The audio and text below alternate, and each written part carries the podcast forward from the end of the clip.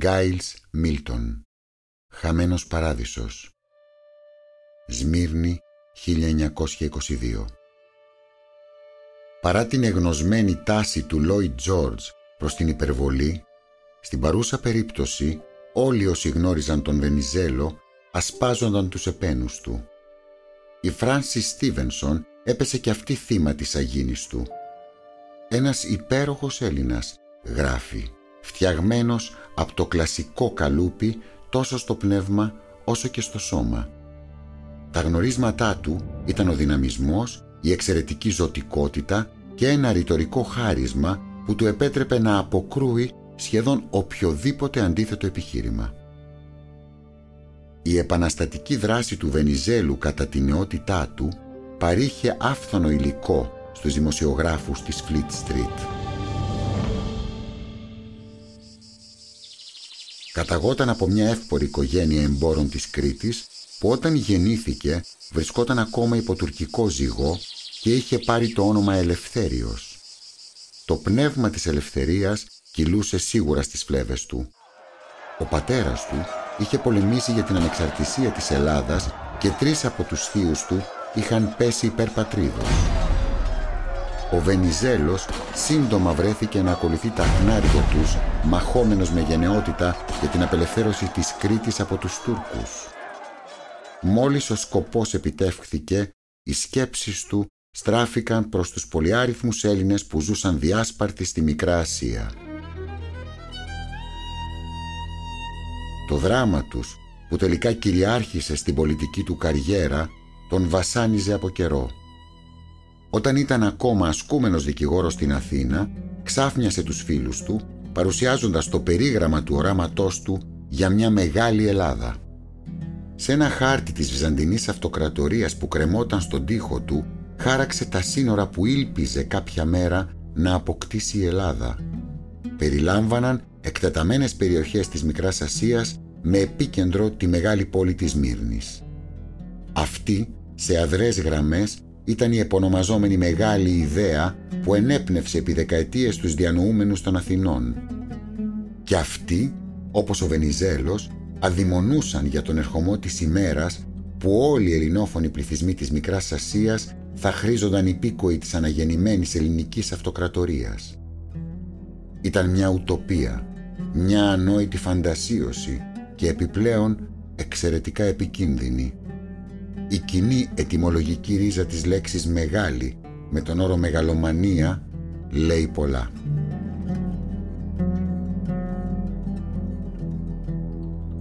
Το πρόγευμα στη Downing Street ήταν μια από τις πολλές συγκεντρώσεις στις οποίες ο Βενιζέλος πρόβαλε με πάθος τις ιδέες του σχετικά με μια νέα ελληνική αυτοκρατορία. Ο Λόι Τζόρτζ τον άκουσε προσεκτικά και συλλογίστηκε πώς να το κάνει πραγματικότητα. Επιθυμούσες στενή επαφή ανάμεσα στις δύο χώρες και πρότεινε οι υπουργοί τους να βρίσκονται σε συνεχή και στενή επαφή. Και, πράγμα πιο ανησυχητικό, πρότεινε η κάθε χώρα να μπορεί να καλέσει την άλλη σε βοήθεια σε περίπτωση που αντιμετώπιζε πολεμικές δυσκολίες. Για τις επόμενες τρεις εβδομάδες, ο Λόι Τζόρτζ, ο Ίνστον Τσόρτσιλ και άλλοι υπουργοί της κυβέρνησης Ασκουίθ έθεσαν σε εφαρμογή μια νέα δυναμική εξωτερική πολιτική. Έως τα μέσα Ιανουαρίου, τα περισσότερα σημεία κλειδιά βρίσκονταν στη θέση τους. Όταν ο Σταυρίδης πήγε να συναντήσει τον Βενιζέλο τις παραμονές της αναχώρησής του από το Λονδίνο, τον βρήκε σε ενθουσιώδη διάθεση. Ο Βενιζέλος του είπε ότι το μέλλον της Ελλάδας θα είναι πολύ διαφορετικό από το παρελθόν της, όταν ήταν αναγκασμένη να σταθεί απολύτως μόνη, χωρίς ούτε ένα φίλο να νοιαστεί για όσα της συμβαίνουν. Τώρα, με την υποστήριξη του Λόιτ Τζόρτζ, θα γινόταν μια δύναμη στην Ανατολή την οποία κανείς δεν θα μπορούσε να αγνοήσει. Ο Βενιζέλος δεν φιδόταν επένων για τον Λόιτ Τζόρτζ, ο οποίος είχε αποδειχτεί εξαιρετικά περιποιητικός οικοδεσπότης. Τον συνέκρινε με τους βιβλικούς προφήτες της Παλαιάς Διαθήκης, θυμόταν ο Σταυρίδης, και εξέφρασε τον απεριόριστο θαυμασμό του για τις σπουδαίες ικανότητές του και τη διορατικότητά του όσον αφορούσε ανθρώπους και γεγονότα. Οι εβδομάδες που πέρασε ο Βενιζέλος στο Λονδίνο ήταν εβδομάδες τριάμβου.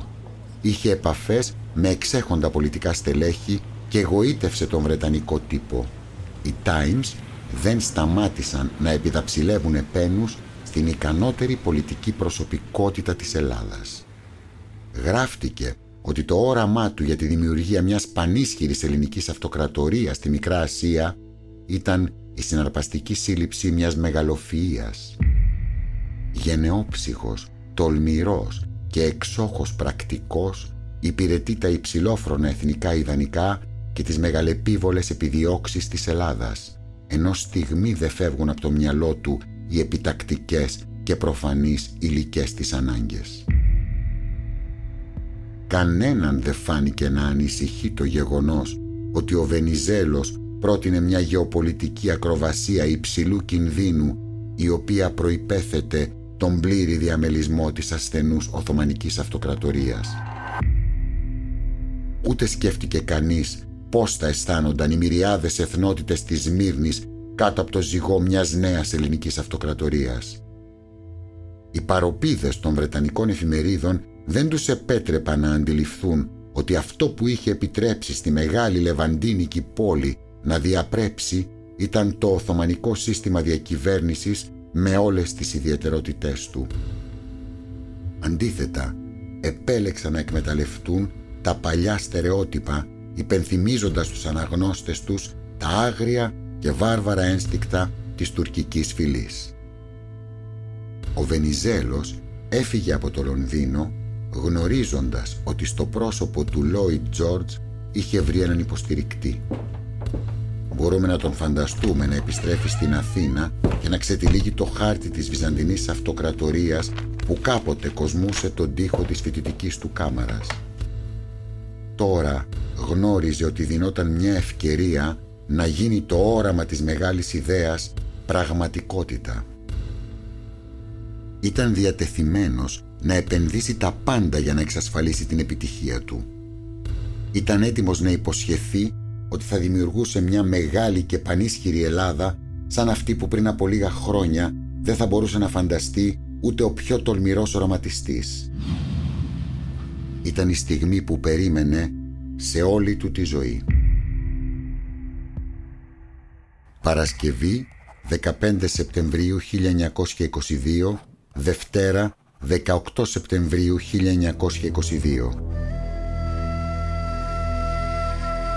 Η Παρασκευή 15 Φεβρουαρίου άργησε να ξημερώσει. Ένα πυκνό σάβανο καπνού αιωρούνταν πάνω από τη Σμύρνη κρύβοντας την πρωινή λιακάδα. Η πυρκαγιά εξακολουθούσε να μένεται με τρομερή ένταση στις πιο απομακρυσμένες συνοικίες της πόλης. Στα υπόλοιπα μέρη ελάχιστα μπορούσαν πια να καούν. Μόνο οι εφεδρικές σιδηροδρομικές γραμμές στο Point, το δηληστήριο της Standard Oil και η τουρκική συνοικία παρέμεναν άφικτα. Η επιχείρηση διάσωσης που τώρα εξελισσόταν για δεύτερη βραδιά είχε συνεχιστεί και τις πρώτες πρωινές ώρες. Εν τούτης, η προκυμαία εξακολουθούσε να είναι ασφικτικά γεμάτη από κόσμο. Ο ακριβής αριθμός όσων παρέμεναν εγκλωβισμένοι εκεί το πρωί της Παρασκευής είναι δύσκολο να υπολογιστεί με βεβαιότητα. Στην αναφορά του προς την Ουάσιγκτον, ο ναύαρχος Μαρκ Μπρίστολ τους υπολογίζει σε λιγότερους από ένα τρίτο του εκατομμυρίου. Όμως ο αριθμός των προσφύγων που είχαν εισρεύσει στην πόλη τις προηγούμενες ημέρες ήταν πολύ μεγαλύτερος. Ο Μπρίστολ είχε επίσης παραλείψει να προσμετρήσει το χριστιανικό πληθυσμό της πόλης που έφτανε ίσως στις 300.000 την εποχή της εισόδου του Κεμάλ. Πολλοί από αυτούς ήταν τώρα άστεγοι. Σύμφωνα με πολλούς αυτόπτες μάρτυρες υπήρχαν περίπου μισό εκατομμύριο πρόσφυγες που εξακολουθούσαν να περιμένουν τη μοίρα τους στην προκυμαία. Πολλοί είχαν παραφρονήσει από τη μήνα και τη δίψα ζώντας από τις πενιχρές προμήθειες που είχαν καταφέρει να περισσώσουν από τα σπίτια τους. Άλλοι επιζούσαν τρώγοντας σκουπίδια που ήταν σπαρμένα στην προκυμαία. Υπήρξαν μερικοί που δεν μπόρεσαν να αντέξουν τις συνεχείς επιθέσεις των Τούρκων ενόπλων.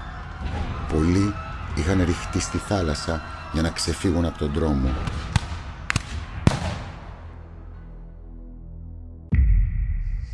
Όταν ο Γιώργος Τσουμπαριώτης εγκατέλειψε την κρυψώνα του στο νεκροταφείο το πρωί εκείνης της Παρασκευής και προχώρησε προς την προκυμαία, αντίκρισε ένα απολύτως συνταρακτικό θέαμα. Η θάλασσα ήταν γεμάτη ανθρώπινα σώματα. Υπήρχαν τόσα πολλά που αν έπεφτε στο νερό δεν θα βούλιαζες, επειδή όλα αυτά τα σώματα θα σε κρατούσαν στην επιφάνεια. Και έβλεπες τις πρισμένες κοιλιές των πτωμάτων να ξεπροβάλλουν πάνω από την επιφάνεια του νερού. Ακόμα πιο ανατριχιαστικό ήταν το γεγονός ότι δεκάδες τουρκόπουλα κολυμπούσαν ανάμεσα στα πτώματα με σκοπό να αρπάξουν από αυτά οποιοδήποτε αντικείμενο αξίας. Οι μύτες τους ήταν καλυμμένες με μαντίλια δεμένα στο πίσω μέρος του κεφαλιού τους ώστε να μην εισπνέουν τη δυσοδεία των πτωμάτων που σάπιζαν γράφει. Κρατούσαν κοφτερά μαχαίρια και έκοβαν με επιδεξιότητα από τα πτώματα τα δάκτυλα που φορούσαν δαχτυλίδια και τους λοβούς των αυτιών που είχαν σκουλαρίκια για να πάρουν αυτά τα κοσμήματα. Έπαιρναν βραχιόλια και ό,τι πολύτιμο μπορούσαν να βρουν γύρω από τους λαιμούς των ανθρώπων.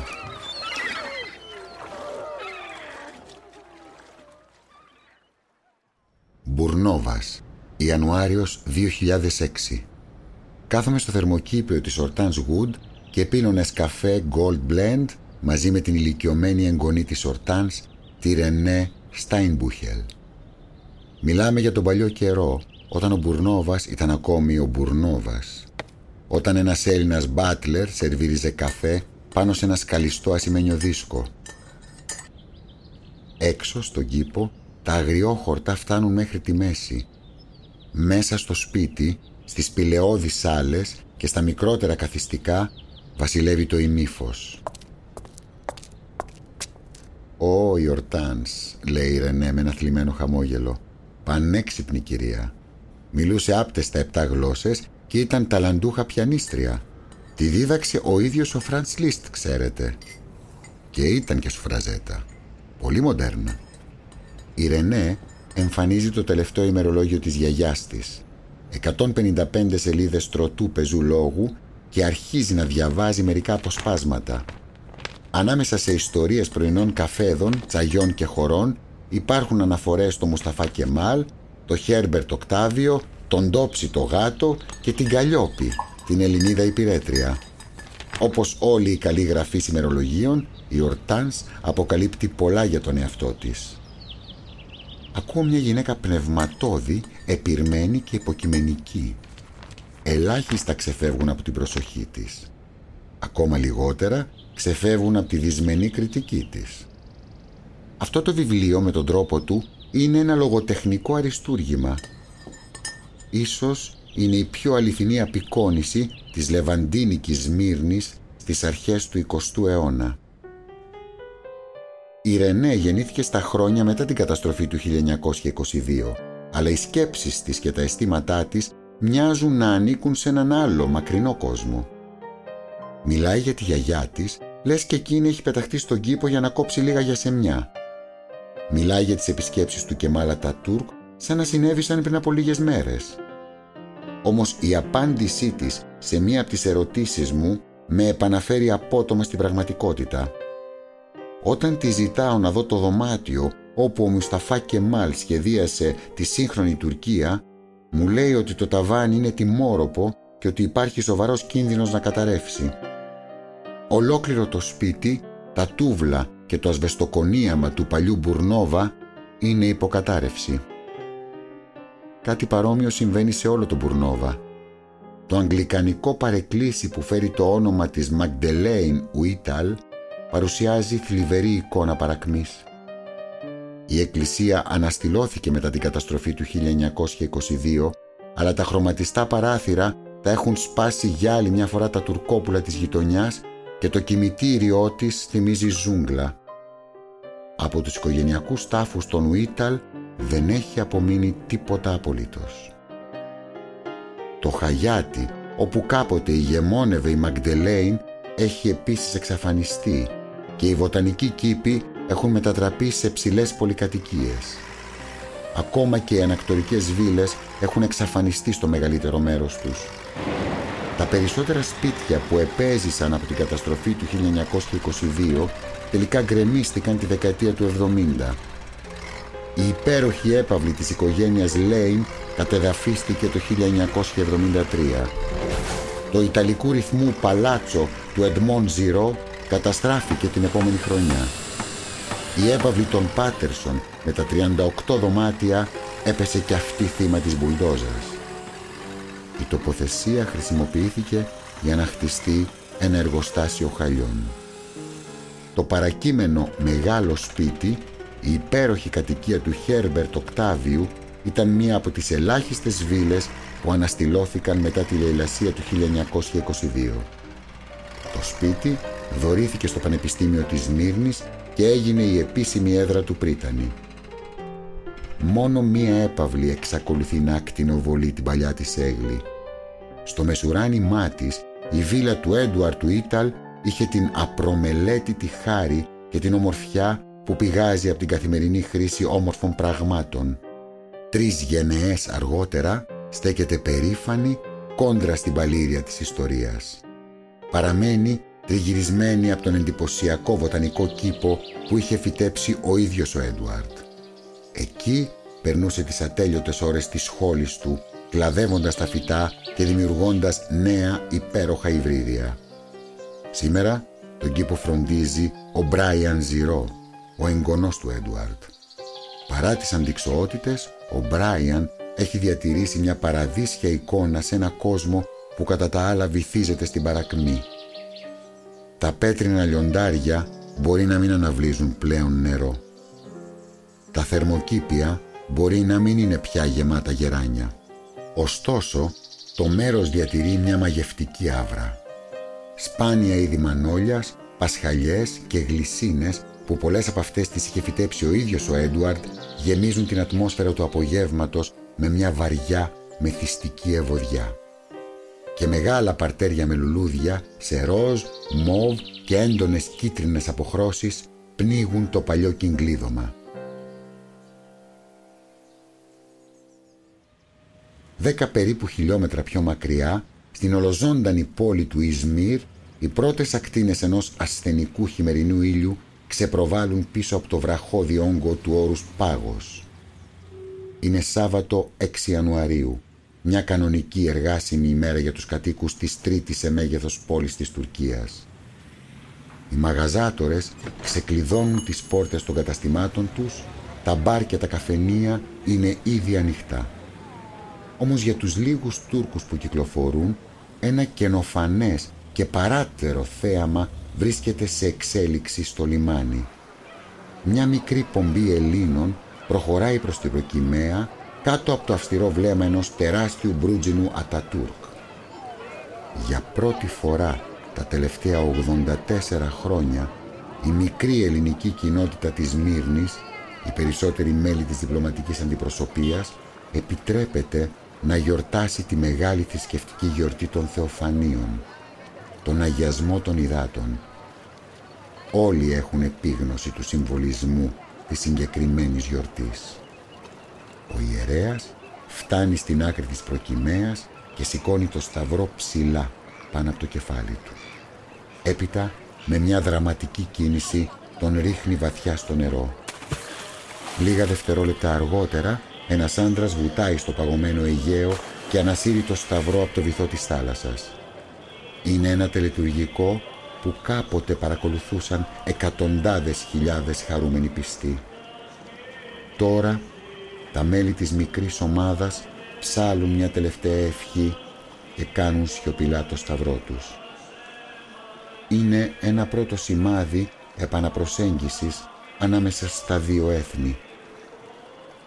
Το 2007 οι Έλληνες ήλπιζαν να τελέσουν ξανά τη γιορτή. Όμως άδεια δεν τους δόθηκε.